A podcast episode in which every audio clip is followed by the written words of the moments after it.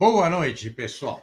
Para quem está ao vivo e bom dia, boa tarde para quem for assistir pelo arquivo do YouTube e da página do Papo Net e das páginas no YouTube do Papo Net e do Boas Impressões. É, meu nome é Paulo Adair. Estamos começando mais um talk show Boas Impressões sobre a coordenação do professor José Pires Júnior, é, com a participação hoje de Robson Xavier de Carvalho da Cor e Processo e o nosso convidado, Luciano Neto. Né? Também quero mencionar aqui do Núcleo de Pesquisas Boas Impressões o apoio do João Leodônio, que é membro é, fundador aqui do Boas Impressões. Eu gostaria de mostrar aqui uh, o currículo do nosso, um breve currículo do nosso convidado, antes de chamar, uh, antes de chamar todos para compor a mesa.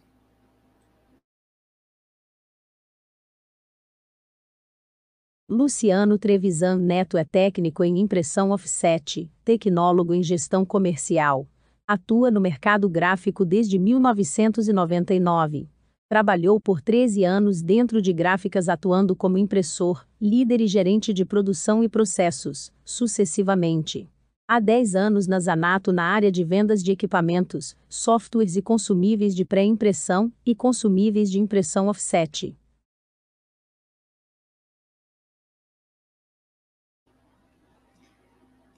Ok, professor. É, professor Pires, é com você, então.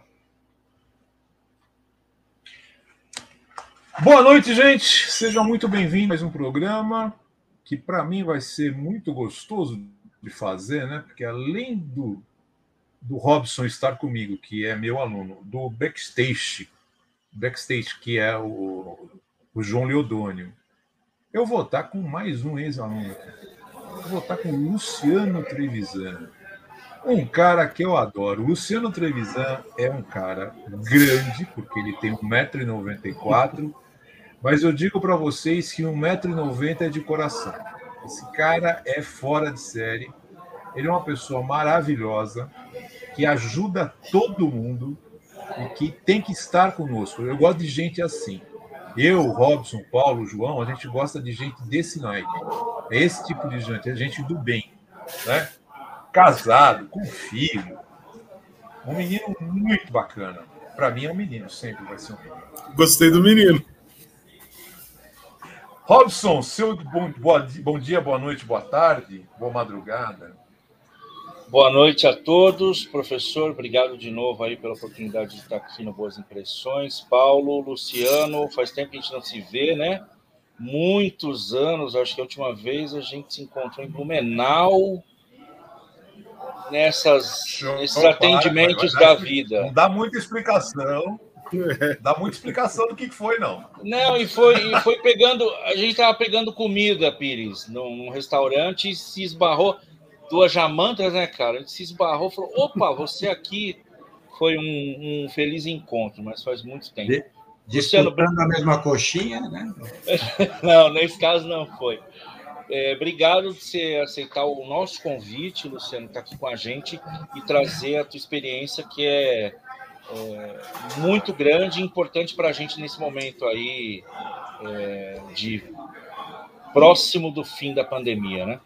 Vamos lá, obrigado. Bom, só que eu, eu gostaria de agradecer também eu, e então. dizer que eu fiquei lisonjeado pelo convite. Olha, nós é que ficamos, se você quer saber, sabe? E aí nós trouxemos você aqui porque você é um cara do mercado gráfico que sentou dos dois lados da mesa. Me lembro quando você recebeu o convite, me lembro até hoje, quando você recebeu o convite de mudar de lado da mesa e ser fornecedor.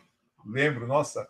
E eu vou dizer uma coisa para você, eu tenho muito orgulho de ter falado com você naquele dia, porque eu fui uma das primeiras pessoas a saber do convite, né?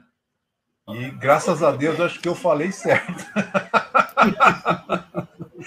acho que eu falei do jeito certo para você. E eu quero saber agora o que, que nós estamos pensando. O que está acontecendo na cabeça de vocês, fornecedores da indústria gráfica, que você fornece para todo nada, mundo, para Deus e o mundo tem parcerias para tudo quanto é lado. O que, que vocês estão esperando? O que está acontecendo para 2022? O que, que vai acontecer para vocês para 2022? Antes aqui, só falando uma coisa, né? O, o, existe uma frase do Peter Drucker que diz o seguinte: se você quer saber como é que vai ser o futuro, construa-o. Né? Constrói o seu futuro, daí você fica sabendo como é que vai ser. É com você, Lu. Antes, antes do, do, Luciano responder, Pires, explica aí que eu, faltou eu fazer na introdução, explicar os quatro episódios que nós estamos fazendo. Esse é o quarto episódio, né? Explica aí como é, da, do, do início Verdade. da temporada 2022, por favor. Então, nós começamos 2022 com para entender como é que vai ser 2022. Então, nós tivemos quatro episódios. Esse é o último episódio do, dessa série. Nós começamos falando com um professor doutor em biomedicina da, da, da, USP, da Unicamp, que explicou para a gente que estava a situação da, da pandemia. Conversamos com o economista, consultor da FEComércio aqui de São Paulo, que, nos, que se colocou quanto a o que, ele tem expectativa da empresa, da macroeconomia. Conversamos então com o empresário, no último programa, nós conversamos com o empresário, batemos um papo bem gostoso com o empresário, qual é a visão dele. Nossa, foi muito boa, muita gente elogiando. E hoje encerramos esses quatro primeiros é, do ano falando com o Luciano Trevisan, da Zanato soluções, cara. Zonato é, um, é, um, é uma empresa já antiga, né? Já do senhor Zonato, e que traz, tem um, uma, uma penetração muito grande no mercado gráfico brasileiro.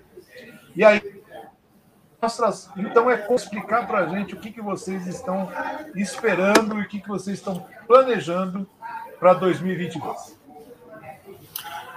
Uh, bom, professor, primeiramente agradecer as palavras aí todas, né? E se não é, depois do, dos meus pais e da minha esposa, você foi a primeira pessoa a saber da, da proposta, da transição que eu queria fazer. E o bate-papo com certeza foi muito, evoluiu bastante. Eu até hoje guardo a apresentação que você me, me mandou, que era os sete passos para construir uma venda, né?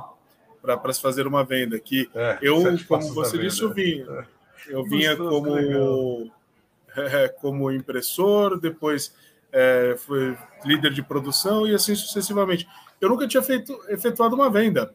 É, para falar bem a verdade, eu tinha tido trocas de carro, né? E como eu tenho um primo que é, mexe com carro, até, até para vender meu carro, eu pedia para ele vender para mim. Né? Então, é, era uma era algo novo totalmente, né? Chegar no, numa gráfica e falar para o impressor ou para o dono da gráfica, meu amigo, o meu insumo é melhor do que o do concorrente. Ah, por que, que ele é melhor?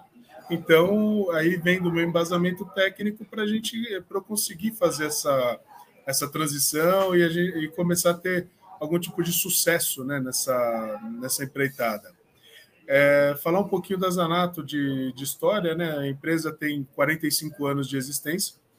Eu faço parte da, da equipe há 10 anos e foi um momento que a Zanato eh, começou a, a mudar um pouco o conceito de trabalho dela, né? O que, que era o conceito de trabalho?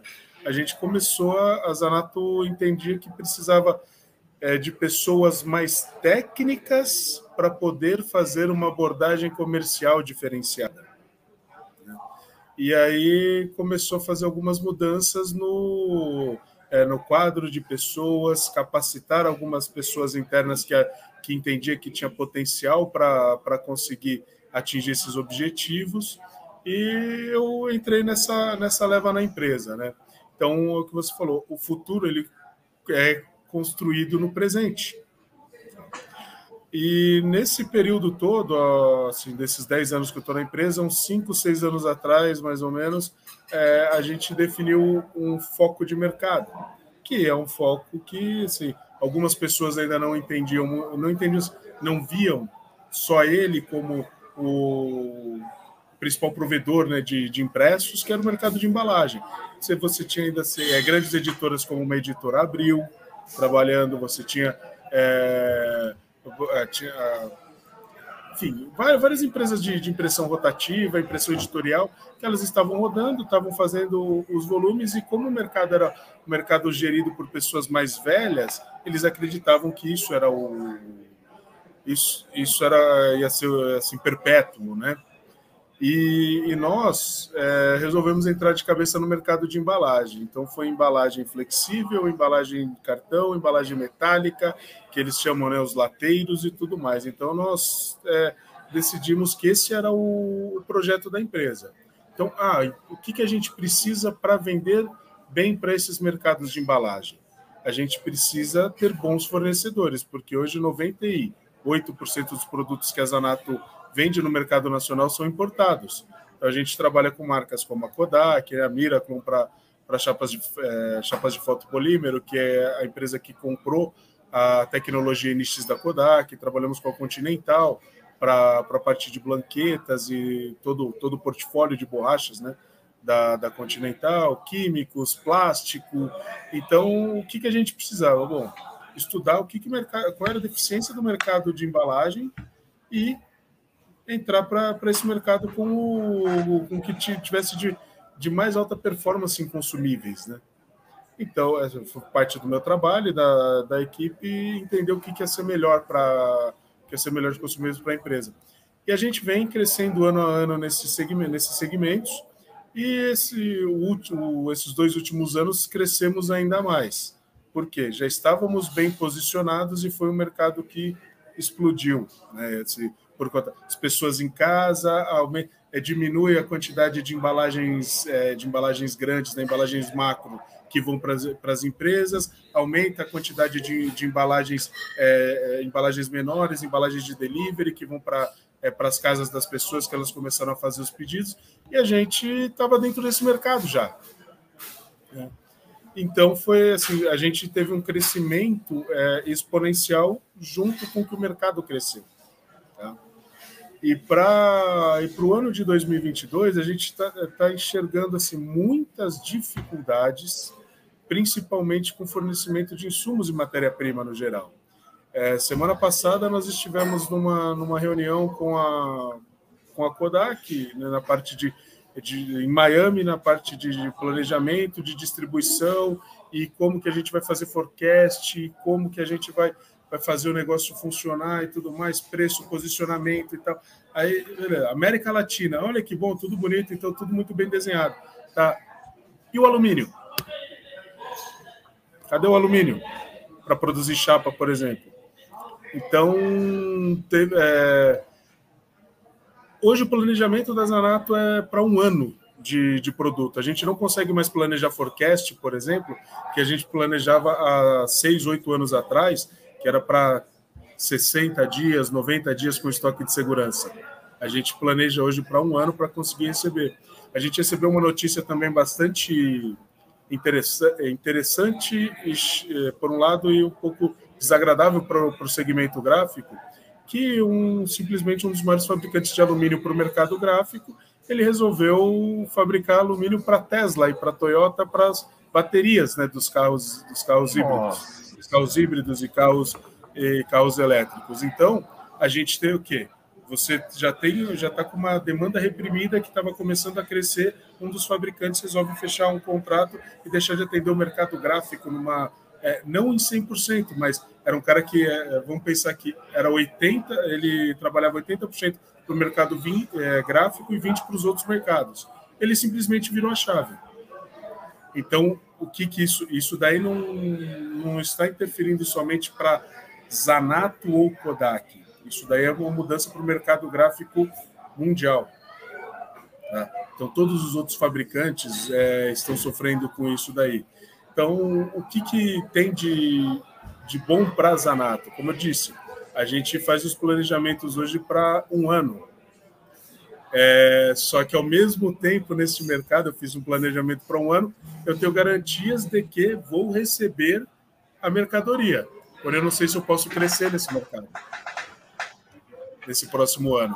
Porque se eu crescer, eu posso é deixar. É complicado, hein? Não, não fazia ideia disso. Algum cliente desabastecido. Eu não sabia disso, eu não sabia que tinha mudado isso. E, Então, isso Olha, foi, tem uma pergunta do João Leodônio aqui. Ó, Luciano, enquanto fornecedor, a estratégia de mercado da Zanato teve alteração por conta da pandemia? Se sim, o que mudou? Mudou, né? Não teve alteração. Ah, é, foi como eu disse Não. uns minutinhos atrás, né? A, a Zanato, como fornecedor, assim, a estratégia de fornecimento para o mer mercado não teve alteração. A única coisa que mudou foi os prazos que a gente teve que fazer de forecast de recebimento de material. A gente teve que em, é, aumentar a nossa capacidade de estoque para não deixar os nossos clientes é, na mão. Por quê? Blanquetas. Vamos falar de blanquetas. A Zanato é um dos principais é, fornecedores de blanqueta do mercado nacional e é, é o primeiro ou segundo da Continental é, na América do Sul. A Continental veio, é, saiu, por exemplo, conosco de uma situação de é, 60 dias de, é, de lead time para embarcar material, para 90, 120 e depois 180 dias. Então, isso aí tudo durante a pandemia. Então, se a gente não tivesse assim, se a empresa não tivesse bem estruturada, com, com estoque, com é, o dimensionamento de crescimento que a gente precisava fazer, a gente, todo início de ano, a gente faz um plano de negócio, apresenta para a nossa equipe comercial e projeta as nossas compras em cima do crescimento também, né, que, a gente, que a gente vai fazer. Então, é, se a gente não tivesse esse plano e não, não tivesse recurso para aumentar os estoques, talvez a gente teria tido dificuldade na pandemia. Mas não foi, não foi o caso. A gente passou, é, de certa forma, ileso a isso, né? E, e voltando, é, voltando assim aos prazos, né? E recentemente a gente recebeu uma aos prazos e, e situações de mercado. A gente recebeu uma notícia né, em dezembro, novembro, dezembro do ano passado, que a Continental comprou a Trelleborg. Então, a fábrica da Continental, a gente distribuiu a Continental, eles compraram a, a operação da Trelleborg de fabricação de blanquetas mundialmente. Então, o que isso, o que, que tem de bom para a gente? Né? Continental vai passar a produzir as blanquetas Continental no Brasil em um determinado momento. A gente não sabe se é, é, é julho deste ano, janeiro do ano que vem, mas a Continental vai voltar, vai começar a fabricar, vai unificar algumas linhas de produto. Então, como a gente está bem posicionado com o produto Continental, com o com, produto, com, no mercado de atuação e a Continental, o portfólio deles é, pode colocar que 70% do portfólio é voltado para o mercado de embalagem, a gente vai a gente vai nadar na mesma onda que eles, né? Então vai ser para Zanato em si é, foi um ganho muito certo. grande que aconteceu como como marketing para a empresa, como marketing para a empresa porque pô, é, nós somos os é um dos maiores distribuidores do maior fabricante de blanqueta do mundo hoje. E com a qualidade do produto alemão, sabendo que agora a gente... é de vez. Né? Agora é de vez e num determinado momento será produzido no Brasil. Então, pra, é, voltando para Zanato, é, a construção que a gente fez lá atrás trou, é, trouxe, está trazendo resultados agora, né?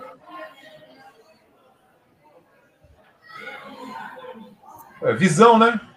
Excelente visão. Ô, Robson, eu sei que você está se coçando a perguntar um monte de coisa. Luciano, é, eu queria a tua opinião a respeito de. Sem detalhes dos encontros de viagem, por favor. Ô, Pires, foi só um almoço. foi uma cerveja. O Robson pagou a conta. Foi uma cerveja. E fechou, né, Luciano? O Eco fechou, Beer. A Beerland. Ah, é, Beerland. Beerland. Pô, por Quer que, que eu fale o endereço? É, Itoupava do Norte. cara, eu amo Blumenau, cara. Eu, eu sou paulistano, mas Blumenau tem um bom pedaço do meu coração.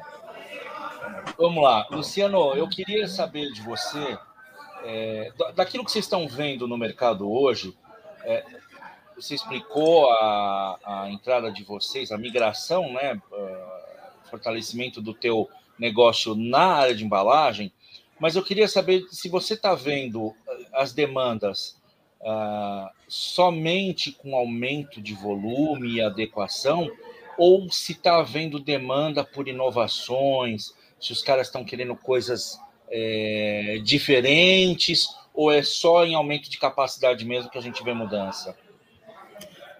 a inovação principal. É, vamos, vamos falar de consumíveis, né?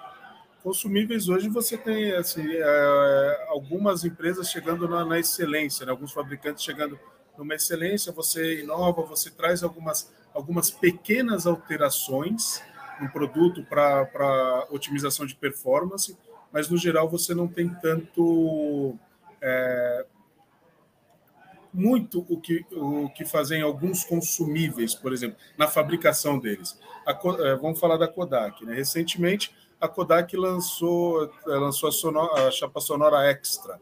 Então, vem lá, a gente está falando de uma tecnologia de 17 anos que veio Thermal Direct, Sonora XP, Sonora X e agora Sonora Extra. Né? O que, que mudou da Sonora Extra para a Sonora X ou para a Sonora XP? mudou o contraste de, da imagem latente na gravação dela e um pequeno aumento de tiragem. Então você já saiu daquela, daquela gravação analógica, que quando veio, entrou o CTP você teve uma mudança drástica no tipo de, de gravação, e aí, aí você tinha chapa com processo, e o primeiro boom, chapa sem processo, que foi a Thermal Direct da Kodak. Depois disso, o que, que você vê? Você vê com pequenas é, variações dentro dessa chapa, né? E para blanquetas, blanquetas é a mesma coisa. Hoje você tem blanquetas que se adequam muito bem ao mercado de, de, de metalgrafia, outras blanquetas, a gente tem um produto muito bom que é para impressão híbrida, então o cliente ele consegue trocar é, várias, é, tem várias alterações de, de tinta UV para tinta convencional e tal, sem precisar fazer as trocas de, de blanqueta, que era recorrente antigamente. Aí o que, que você dá para o cara? Pô, você dá uma, um ganho de produtividade muito grande.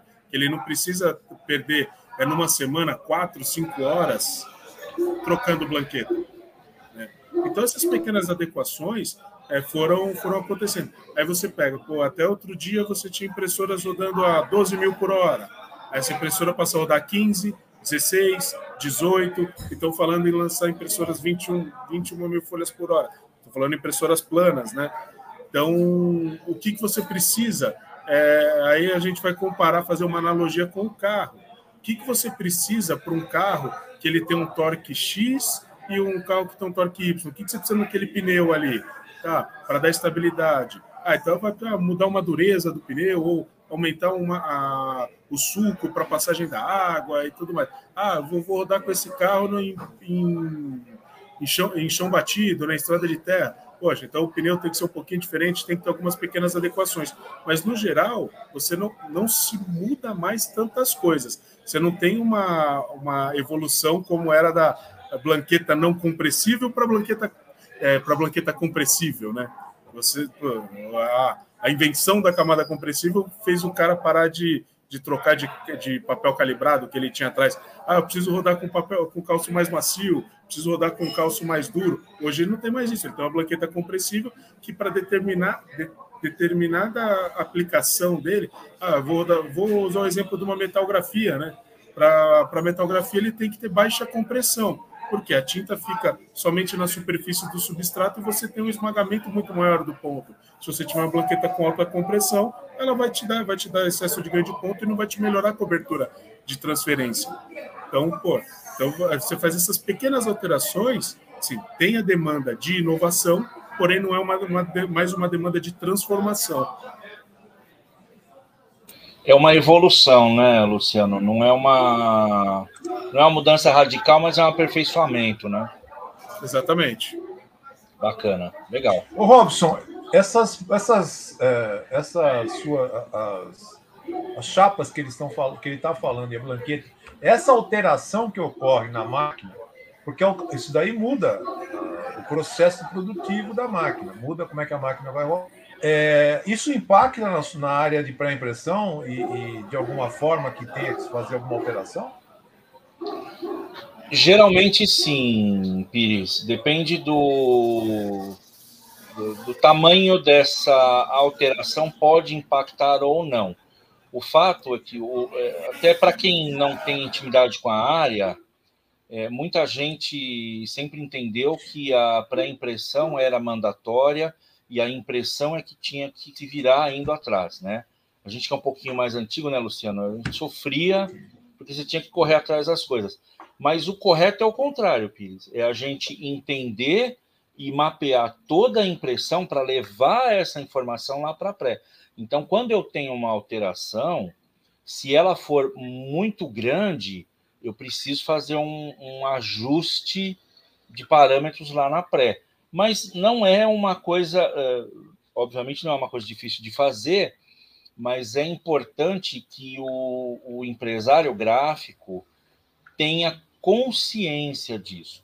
É, a gente costuma, eu, pelo menos na minha, na, na minha atuação, eu costumo é, preferir trabalhar com clientes que são mais fiéis com seu fornecedor de insumo, porque a gente vê mais estabilidade.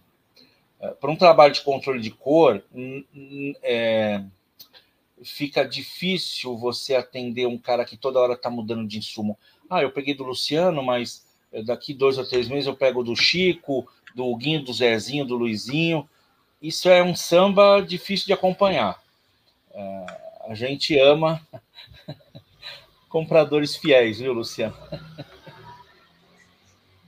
Todos nós amamos. Sim. É, uma coisa que o Robson comentou sobre as. Tem uma pergunta Oi. aqui. Pode falar, professor. Tem uma pergunta aqui para você, viu? É Luiz, Henrique, Henrique Martins. Martins. Você conhece ele, não? Conheço. Deve ser seu amigo aqui. Sim, amigo. Boa noite, Luciano. Qual a perspectiva para a indústria gráfica neste ano?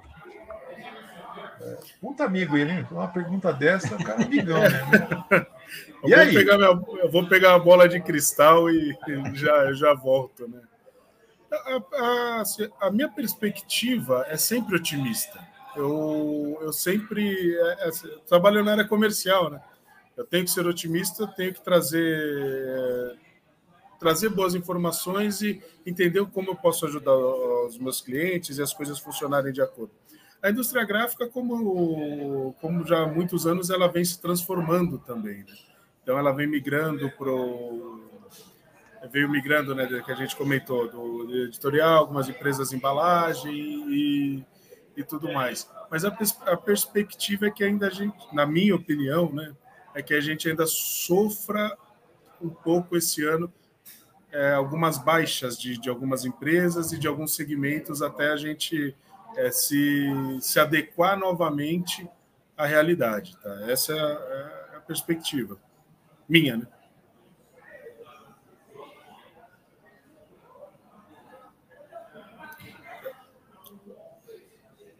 Tá sem som, sem som. Então, é, desculpa, desliguei para não fazer barulho. Eu vou fazer uma pergunta para você, porque a gente está falando de offset aqui, a maioria das coisas. E os alunos fazem essa pergunta para mim direto na faculdade, eu vou fazer essa pergunta para você. Hoje eu me vingo. Hoje eu vou me vingar. Offset não vai acabar? É, professor. Luciano, antes de você Lembra responder... disso, não? Vocês lembram disso, né? antes, antes de você responder, Luciano, quero avisar aqui, viu, professor Pires? Quero avisar aqui que eu acho que não vai, não, e vai, vai revolucionar, inclusive, bastante, só para dar um pitaco meu aqui, não esquecendo que nós estaremos aí no importante evento da indústria gráfica, que fala Sim. bastante focado no offset, bastante focado na, na gráfica tradicional, que é a Expo Print, né? E a Conver Expo, que vai acontecer agora de 5 a 9 de abril. Nós temos o apoio deles e estaremos lá com o stand do, do Boas Impressões e do Papo Net. Agora vou deixar a resposta aí do foguete aí para o Luciano. Vai, Luciano. Olha, é, eu vou, eu vou fazer uma pergunta antes de, de responder. Você, é, você acha que, é, que os fabricantes de impressão offset continuariam investindo tanto em tecnologia se, esse, se eles vissem que esse segmento vai acabar? Vou fazer uma segunda pergunta. Você Era acha isso que, que eu respondia. É, você acha que se os. É, que os fabricantes de impressão flexográfica banda larga, um dos maiores do mundo, que é a Comex, eles estariam investindo em impressão offset, achando que a impressão offset vai acabar? Então, eu, eu acho difícil. O que a gente tem de histórico é que veio o seguinte: impressão digital vai acabar com a impressão offset. Aí o pessoal é, começou a ver o quê? Uma, vou falar um nome, né? O cara que tem uma SM52 e ele comprava uma cônica Minolta para vender a SM52, que ele ia ter um operador só, que ia ser muito mais rápido, que ia ser não sei o quê. Aí ele começou a se, se deparar problemas de manutenção com essas máquinas. Não tô, é, eu dei exemplos, tá? Não estou querendo falar do, do, fabricante X ou Y. Estou dizendo. É, é, aí ele começou a ter problema o quê? A máquina rodava um dia, daí pouco tinha o técnico, ele tinha que é, procurar trocar uma belt, trocar é, um toner, trocar isso. E aquela impressora offset dele lá, aquela SM52, estava ali, ó, rodando 10, 15, 18 anos a, máquina, a impressora rodando, dando um mínimo de, de manutenção. Aí, de, dentro desse percurso todo, você pega as, principalmente o custo de, de chapas offset, o custo de pré-impressão no geral, CTP, chapa offset, workflow, é, caiu para mais da metade nos últimos 10 anos. Então você começou a ter uma pré-impressão muito barata para poder suprir esse segmento também, esse segmento que diziam que a, que a impressão digital ia tomar da offset. Passou a compensar novamente, imprimir na offset. Aí entra também né, a automação dos equipamentos, o gerenciamento de cores que o Robson falou, o cara que tem a empresa dele lá redondinha, que é trabalhando com o mesmo insumo, a mesma blanqueta, a mesma chapa, o mesmo workflow há bastante tempo, pô, o cara colocava lá e com 30 folhas é, ele fazia o setup dele, é, é, usava um, vai, um jogo de chapa quatro cores, gastava uns 60 reais para ter esse jogo de, de, chapa quatro cores, imprimia. Aí, se ele quisesse imprimir 100, 200 ou 500 impressões, o custo dele oscilava pouco. No caso da impressão digital, se ele quiser imprimir 100, 200 ou 300 impressões, ele vai ter é, vezes 1, vezes 2, vezes 3 o custo. Né? Então, foi um mercado que subiu, entrou e agora está dividindo alguns espaços. Então, o preço offset não vai acabar, por, pensando nesse lado. É, as pessoas, no geral, têm muito. Olham a gráfica. Eu tenho muitos amigos também, né? De amigos de fora do mercado e tudo mais, que eles falam: Nossa, Luciano, você trabalha com gráfica e dá certo ainda? Pô, dá certo é, mas eu não vejo mais é, talão de nota fiscal. Eu falo ah, é, também não, né? Não, eu não vejo. Mas eu falei, o que, que você vê quando entra... O que, que você vê quando entra numa farmácia? Aí o cara olha para mim, eu vejo remédio. Eu falei, não, eu vejo um monte de caixa impressa de bula do, da, do alumínio que vai atrás da cartela do, do remédio impresso, eu vejo rótulo, eu vejo etiqueta, eu vejo o, eu vejo o verso do, da bobina do cartão de crédito que você passou lá, eu vejo o anúncio na gôndola. Então, assim, amigo, a impressora offset não vai acabar. E eu, eu, torço por, por, não acabar também, porque eu vivo disso, né? Então. o pessoal não entendeu que cada um tem seu mercado. Ô, Robson, fala aí. Qual a sua opinião, Robson? A impressão offset vai acabar, Robson? Isso daí é porque vocês faziam isso na escola comigo direto. Toda não, não vai. Essa pergunta. Não, Toda eu não fazia essa... essa pergunta para mim. Não, mas eu não fazia essa pergunta, Pires. Eu era aquele cara que, quando alguém fazia essa pergunta, eu pensava assim: nossa, lá vem o chato, lá vem o chato. Eu vendi máquina por um tempo, máquina offset e máquina digital também. E é incrível, não vou citar nomes, obviamente, mas é incrível como o pessoal das máquinas digitais falava assim: pô, você precisa desligar do offset. E eles falavam, olha, o offset vai acabar. E a gente, Luciano, exatamente o que você falou, é, um cara ajustadinho, com uma máquina de um quarto de folha, com, com a pré redondinha, ele faz muita coisa. É, ele, ele faz muita coisa que a digital se propõe a fazer. Então não vai acabar, fora as, variedades, né? Mas eu queria fazer uma outra pergunta, é, Luciano. É, a gente você começou a falar aí do mercado de embalagem, a gente percebe que tem uma quantidade grande de entrantes. É, esse pessoal, você, eles estão se preparando, Luciano? Ou eles estão vindo tropeçando? Eles estão buscando apoio? Eu sei que quando você coloca um insumo, automaticamente você dá uma consultoria para o teu cliente para ele fazer um bom uso daquilo. É, como é que você vê a situação do entrante aí no mercado? Olha, eu primeiro que eu aí eu, eu já acho que não vai ter espaço para todo mundo. Esse é o primeiro, esse é o primeiro ponto. Né? O, o segundo ponto é que, como você fala do entrante, eu vi algumas pessoas falando, eu acabei de falar de medicamento farmacêutico, de, da área farmacêutica, né, caixa de medicamento, e, pô, imprimir, imprimir caixa de remédio é fácil. Uma vez eu ouvi um cliente falando. Tudo Pantone, eu, eu sou da densidade lá e eu imprimo. Falei, ah, é fácil. Então, que impressora você pretende comprar para imprimir isso? Ah, eu pretendo, eu já tenho uma quatro cores aqui é um cara que faz é, o editorial, o comercial. Ah, então você sabe que você precisa de uma tinta reativa para imprimir o, o, o cartucho né, de, de, medicamento? Ah, o que, que é a tinta reativa? Você vai lá mostra para o cara o que, que é a tinta reativa. Você sabe que para você melhorar o seu setup, ah, então você vai ter que ter uma unidade só para isso, tá? Sabe que para melhorar o seu setup aqui, que você vai ter é só Pantone, não é?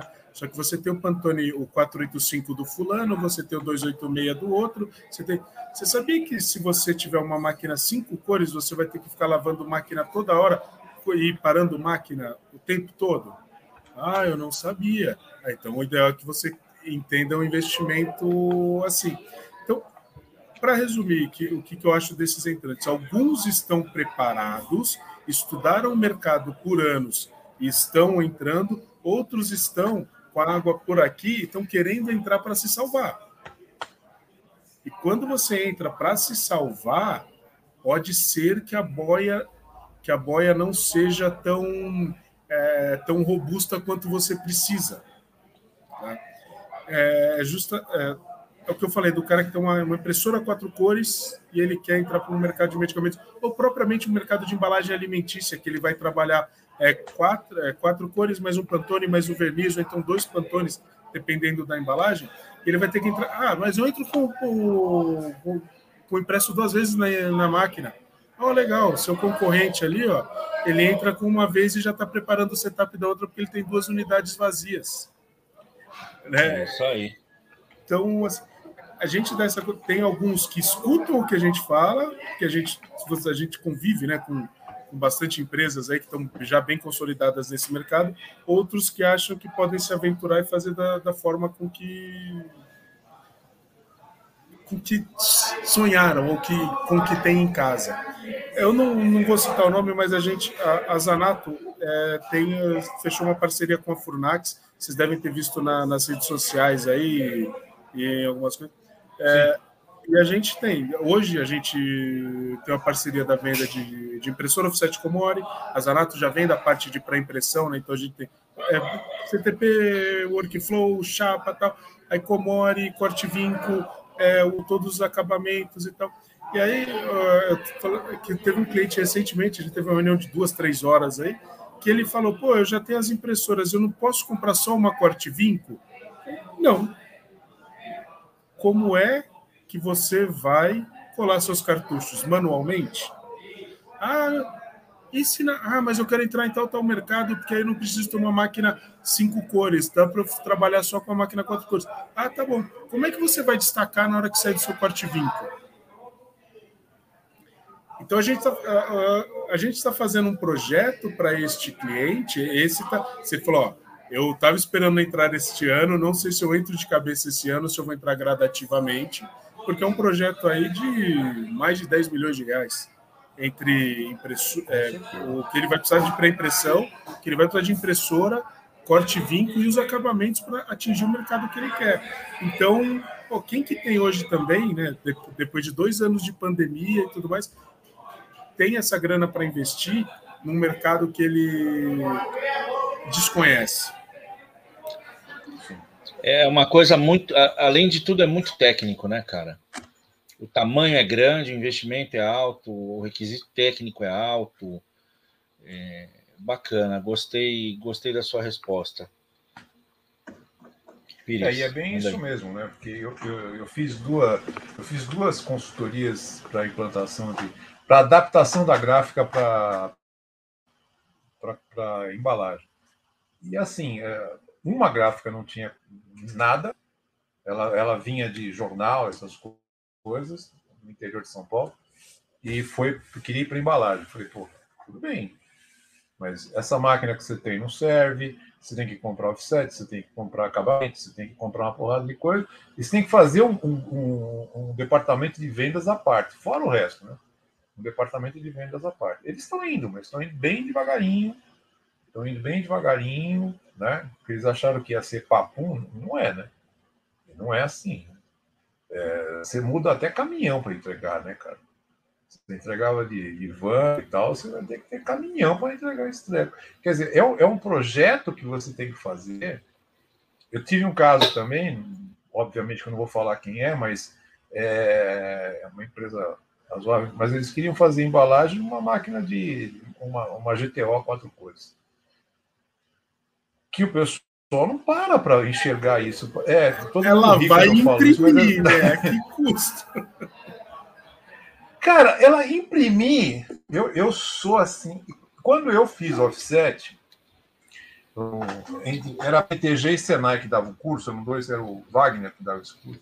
Quando eu fiz offset, eu fiz numa GTO cinco cores que tem na escola até hoje. Que eu adoro. Uma vez eu até falei para o Manteigas, Manteigas, se você for vender, você me avisa. Ele falou, essa daí eu não vendo. Essa daí eu não vendo. Mas assim, eu acho o GTO uma tremenda máquina. Eu conheço a maioria das pessoas que tinham GTO, compraram quatro cores, meia folha e tudo mais, e venderam o GTO, se arrependeram profundamente. Profundamente. Porque eles poderiam ter feito, na, na parte editorial, né? Eles poderiam ter continuado. Todos eles falaram a mesma coisa devia ter ficado com a, com a, com a GTO para fazer capa. Isso daí eu me matei. GTO é linda, só que não é a máquina para fazer embalagem. Não é? E todo mundo virou, virou a, panaceia da embalagem agora. Né? Tudo é embalagem. Todo mundo quer fazer embalagem. Não é todo mundo que tem é, a expertise para fazer isso, como você estava falando. Não, não é uma coisa tão simples. Artes gráficas ela nunca foi uma coisa. A, a, indústria gráfica, né? A indústria gráfica nunca foi uma coisa simples. Ela não é, uma, não é, não é simples. A gente teve aqui um amigo falando numa entrevista que a indústria gráfica é uma empresa de, de tecnologia que imprime. Porque a gente tem muita tecnologia embarcada. O que você está falando aí, para mim, passou bem, bem claro. O, o que você falou de, de blanqueta e de chapa, olha quanta tecnologia você tem que ter para fazer isso. Né? O que, que você tem que estudar para fazer isso? Eu me lembro que nós tivemos um problemão né, aqui no, no Brasil quando a Suzano trocou a fórmula do papel offset e ela ficou mais é, ela ficou menos ácida o papel ficava, ficava menos ácido. Não dava problema de vitrificação na, na blanqueta e nós tivemos que fazer mudança né? Nós tivemos que mudar o pH da, da solução para impressão e tal isso daí é antigo, isso é velho para burro. Mas o que eu quero dizer é o seguinte: da mesma forma que a Suzano pensou numa parte tecnológica para mudar, e por que, que ela tinha que mudar isso, você faz as adequações para uma blanquinha, uma chapa, que o cara olha e fala: porra, é a mesma coisa. É tudo igual. Você deve ter escutado isso 500 vezes, né? É tudo igual. Pô, não é, cara. Não é tudo igual. Como, como, como bem o Robson falou, você fica comprando do Zé Mané, do, do, do Chiquinho, da Dona Maria, os seus insumos, sabe? E, e, e, esses insumos não vão. Eles dão variação na sua, na sua impressão, na sua máquina. Essas coisas é muita tecnologia embarcada. Fora o equipamento em si, né? Eu não estou nem falando do equipamento em si, de CP3, CP3 CP4, CP4, CP, CP3, CP4, é, todas as interações que você faz com os ERPs hoje, você controla a máquina sentado no seu escritório, sentado na praia. Sentado na praia, você controla o que está acontecendo na sua empresa com a sua máquina. Ah, mas não tem. Porra, sinto muito. Tem, tem. Você é que não, você é que não tem. Mas que tem, tem. Né? Me lembro um dia que eu estava fazendo junto com a Zena Latif uma apresentação na da economia. E aí estava lá o presidente da, da, da, da, Heidelberg na época, que era o Dieter. E aí perguntaram para o Dieter de sacanagem: pô, Dieter, a mesma máquina que você vende aqui no Brasil, você vende nos Estados Unidos, na Europa? Ele falou: vendo a mesma máquina. O que eu não vendo aqui são os softwares que controlam tudo isso. E é isso que lá tem mais produtividade do que aqui. Sem, a gente precisa entender que indústria gráfica é muita é como falou, Luciano, nós estamos falando de. Ah, vamos montar uma empresa. Vamos adequar uma empresa de embalagem. Milhões. 10 milhões. Sabe? Não é abrir o boteco da esquina. Não que a gente não. É todo mundo. Mas para você ter uma gráfica é 10 milhões. Não tem jeito. Não é isso? É assim. É assim que funciona. Né? É, é, e, é, eu, eu, lembro do, do, do queridíssimo Luiz Metzler, que ele falou para mim uma vez no Senai. Perguntaram para ele: Ah, mas a Offset vai acabar? Porra de pergunta. Luiz Metzler, eu acho sinceramente que a Roland Mann, Heidelberg, ele respondeu assim: vou, vou ver se eu. A Heidelberg é a maior empresa de, de, de máquinas gráficas do mundo é, a e a né, professor falava de cabear, e não estariam produzindo tudo isso do jeito que elas são. Elas iriam fazer isso se achassem que ia acabar o mercado? É aquilo que você falou, né? Exatamente isso. Palavras do senhor, do grande, do enorme Luiz Metzler. E aí, Lu, aí eu pergunto para você o seguinte: o que, que você acha que vai de faturamento? Vocês vão crescer de faturamento, obviamente, devem crescer, mas porque o volume vai aumentar ou porque os preços vão aumentar? Como é que você enxerga isso? Uh, primeiro, eu queria só fazer um comentário antes disso em relação à, à tecnologia. Né? Hoje eu trouxe a equipe comercial da Zanato de, do Brasil inteiro para a gente fazer um, uma assessoria, um breve treinamento no Senai aqui na Teobaldo de Nigres e a gente fez um trabalho na, na impressora offset. Só que eu trouxe a equipe comercial, não trouxe um técnico para eles entenderem assim direitinho como é que se coloca uma blanqueta na impressora, como é que se coloca uma chapa e como é que se imprime. E todos eles acharam, nossa, é muita tecnologia para pintar papel. Basicamente isso, né? Que me falaram hoje. É, é bem isso mesmo. Mas eh, voltando a, ao crescimento, né? A gente neste momento a gente não mede muito o crescimento. É claro que o dinheiro é, é, o que faz a empresa a empresa sobreviver, né? Sobreviver, lucrar e prosperar. Mas a gente mede o nosso crescimento principalmente em metros quadrados. Por quê? É, pode ser que eu tenha um faturamento menor do que o ano passado. não estou falando que vai ser é, isso, né? Mas assim, pode ser que eu tenha um faturamento menor do que o ano passado, porque a gente bateu o dólar a quase seis no ano passado. E esse ano ele já começou com uma cota mais baixa, Sim. né? Então, como todos os nossos produtos são dolarizados ou em euro, né? Por isso que a gente talvez pense assim, pô, talvez eu tenha o mesmo faturamento em reais do ano passado. Porém, a nossa projeção em volume volume de venda, volume de metros quadrados de produtos vendidos é maior do que o do ano passado. E até este momento a gente está cumprindo com as nossas metas de venda. Porque é, assim, é um. O que eu espero para 2022 é, a gente planejou em julho de 2021. Então, eu fiz a minha equipe trabalhar o segundo semestre de 2021 para crescer em 2022. Por isso que a gente. A, o crescimento em volume e metro quadrado, esse já é, é, já é certo que vai ter. Pelos contratos que fechamos já nesse início de ano, que é, coisa, é resquício que veio né, do ano passado, e pelo e principalmente pelo mau atendimento de, alguma, de alguns concorrentes que os, os nossos uh, essa falta de produtos e tudo mais, pessoal que não conseguiu é, colocar o seu estoque em casa de forma adequada e, e atender o cliente na o cliente né, o cliente tem que ser ele é atendido na hora que ele quer ser atendido, na hora que ele precisa ser atendido. Então você tem que estar Exato. pronto para o cliente. Você tem que estar pronto para ele. E, foi, e é o que a gente tem feito nos últimos, nos últimos anos, e principalmente nesse período da pandemia, por conta dos aumentos de prazo. Tá? Então, com o fechamento de alguns contratos que a gente teve em dezembro, janeiro de, deste ano, e com a falta de produto da concorrência, a, a, já, é, já é certo o nosso crescimento em volume de, de venda de material. Olha aí. Robson, com você. Luciano, é, óbvio que a gente não vai fazer futurologia, você já disse o que você pensa e bate com o que a gente pensa também. Mas eu queria ouvir de você alguma coisa é, destinada para o empresário gráfico que está ouvindo a gente. Algum conselho, alguma dica, alguma luz, algo que você acha que, que pode ser valioso para o cara, para ele prestar atenção e fazer ou, tomar cuidado neste ano agora? A, a, primeira coisa é assim, sempre pé no chão financeiramente, isso daí é.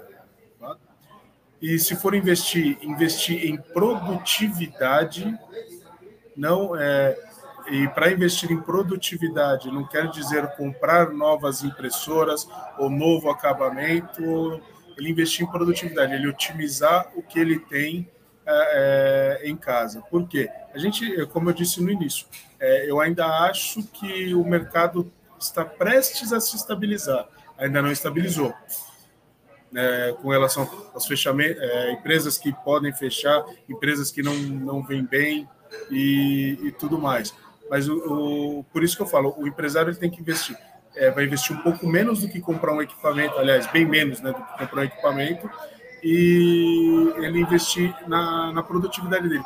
O que o, o Pires falou do, do software né, da, da Heidelberg, né? Ah, vende a mesma máquina que vem para os Estados Unidos e os Estados Unidos produz mais do que, do que o Brasil. Por que isso? Ah, porque o software de controle a gente vende mais para lá do que aqui. E o brasileiro, no geral, tem uma dificuldade muito grande em aceitar o software como é, um, um componente produtivo dele, porque ele não consegue palpar. Então, investir o quê? Na, no controle da empresa e investir na produtividade. O que, que é a produtividade? Vamos pensar numa pré-impressão.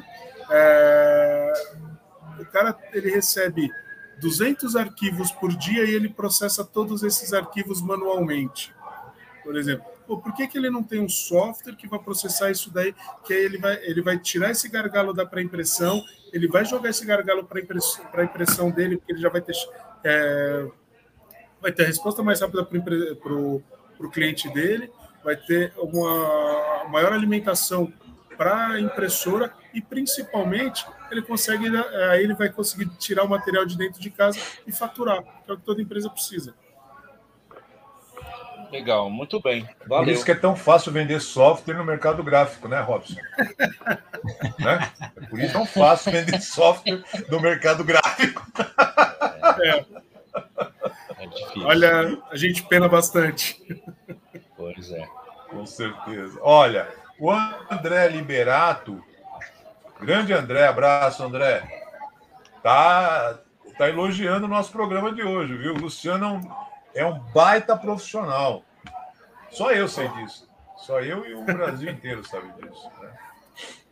Gente, é, nós estamos chegando no nosso final, né? Eu espero que você tenha gostado, Luciano, porque eu adorei. Cara, a gente conversou de bastante coisa aqui. É, a gente está vendo o quanto que o mercado está evoluindo, graças a Deus, aos trancos, aos, aos barrancos, porque a gente está passando uma pandemia, mas a gente vê que evoluiu, né? Você que está assistindo, que não entende nada de gráfica e quer fazer uma faculdade, alguma coisa assim, entenda que gráfica não é ficar atrás de uma máquina imprimindo só, não. Não é que não seja importante. É. é. E o cara que está atrás de uma máquina imprimindo também tem que entender de tecnologia. E muito. Hoje, muito mais do que quando o Luciano fez o técnico lá, 555 anos atrás, que o Gutenberg foi professor dele, né? assistido pelo Bononato. Né? E, então, não é mais assim, não, cara.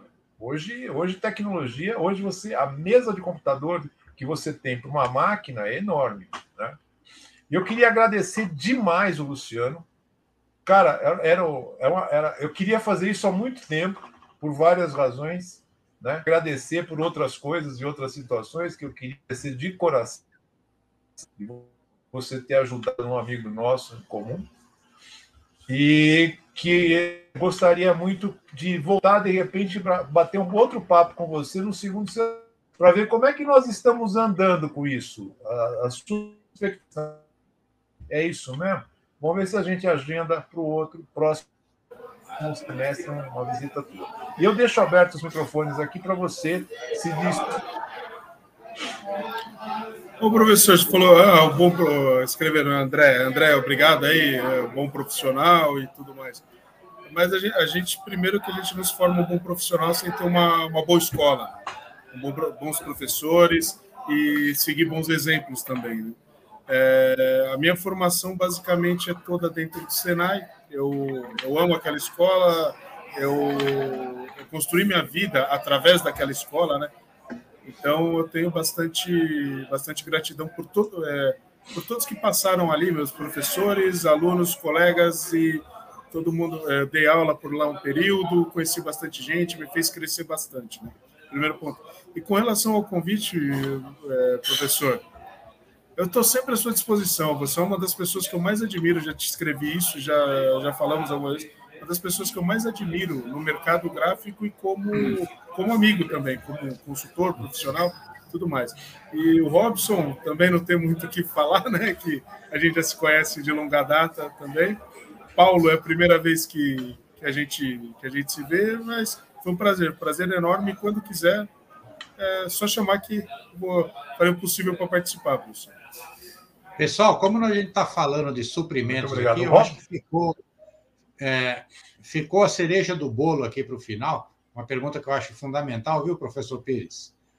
É, Por favor. A pergunta, a pergunta aqui do Gomes é, Kelly, é, que ele está exatamente comentando essa questão do suprimento. Como hoje é o episódio sobre suprimentos, né, ele está falando que talvez muito, muito mais fácil comprar software pirata, chupar tecnologia e achar ser compatível. O certo é o que já foi colocado né? comprar de fontes fiéis e certificadas.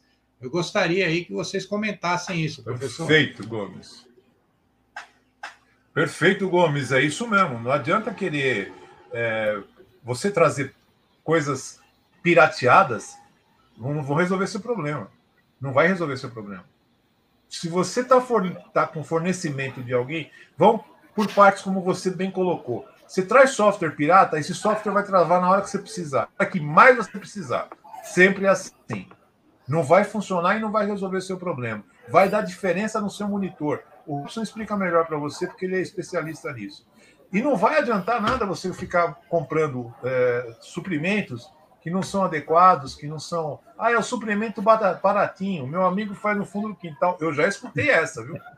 Eu já escutei essa que o cara faz no fundo do quintal dele. É, verdade. Na minha época tinha essas coisas. Então não adianta isso.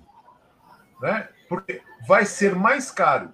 Você vai ter que gravar mais chapa, você vai é, perder mais dinheiro e tempo de máquina. Né? Mas eu vou passar, porque se eu ficar aqui, eu vou ficar a noite inteira falando. Eu vou passar a palavra para o Robson e depois para o Luciano de volta, para explicar e para uh, falar, um, para dar uma resposta para o Gomes. Muito bem perguntado, diga de passagem.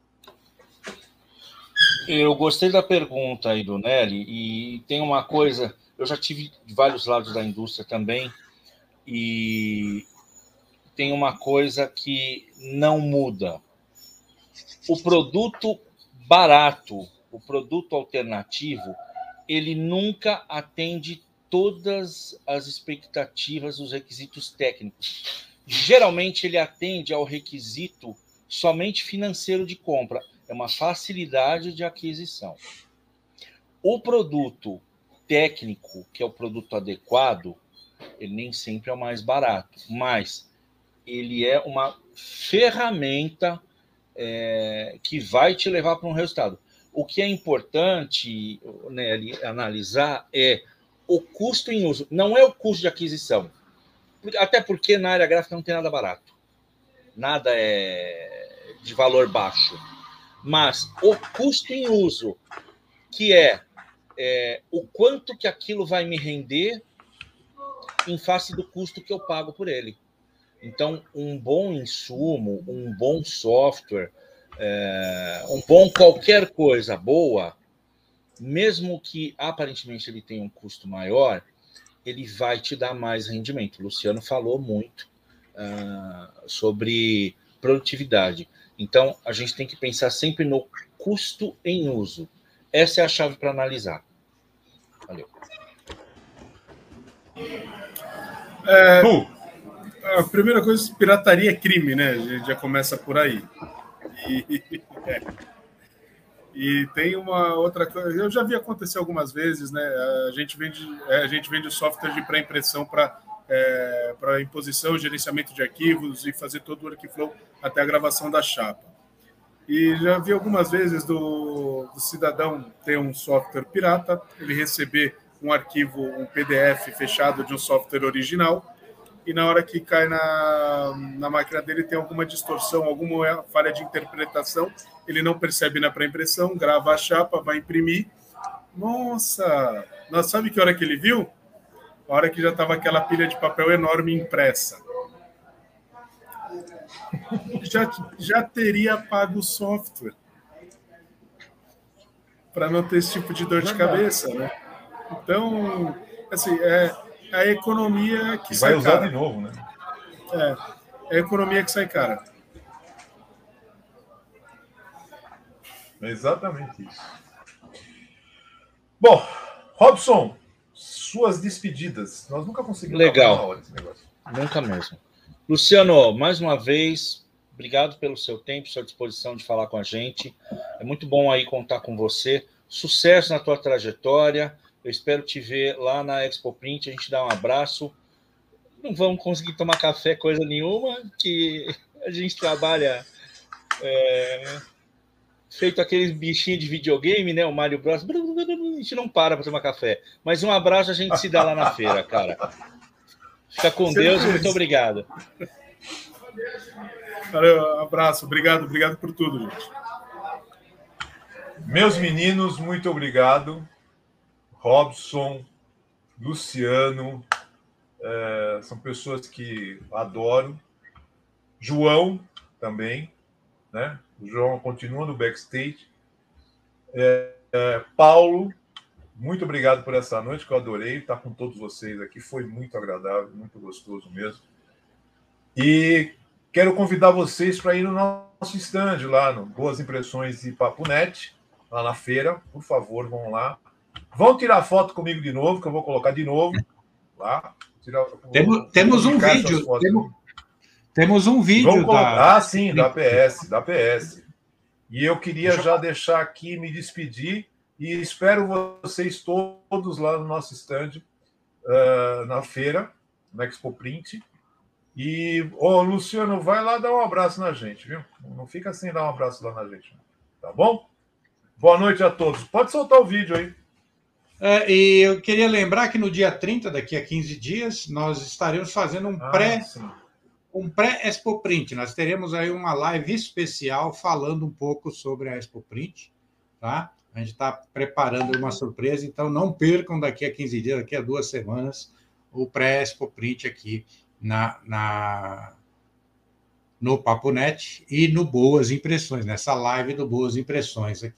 Eu vou deixar um vídeo aqui. Também eu gostaria de lembrar que na semana que vem teremos novamente o professor Pires, não mais ah, é. apresentando uma live, mas sendo entrevistado no Questão Pessoal pela, pela consultora Cristina Simões. A gente vai estar aqui, deixa eu colocar aqui, no dia 24, é isso? Não, dia 23, no dia 23, às 19 horas, é, a Cristina Simões, a consultora de gestão, é, e da, da Team RH Consultores, vai estar falando com o professor Pires e com o Manuel Bononato, hein, os mestres. Vai estar falando, trazendo os mestres. Print. Sua carreira é problema seu. É uma coisa bem tranquila, né? Dá para perceber que vai ser um papo bem, bem zen. tá bom? Eu vou deixar o vídeo rodando e vamos terminando aqui Quero agradecer a todos aí pela presença, pelas perguntas, pelas interações aí. Obrigado, Robson, obrigado, Luciano, obrigado, Pires.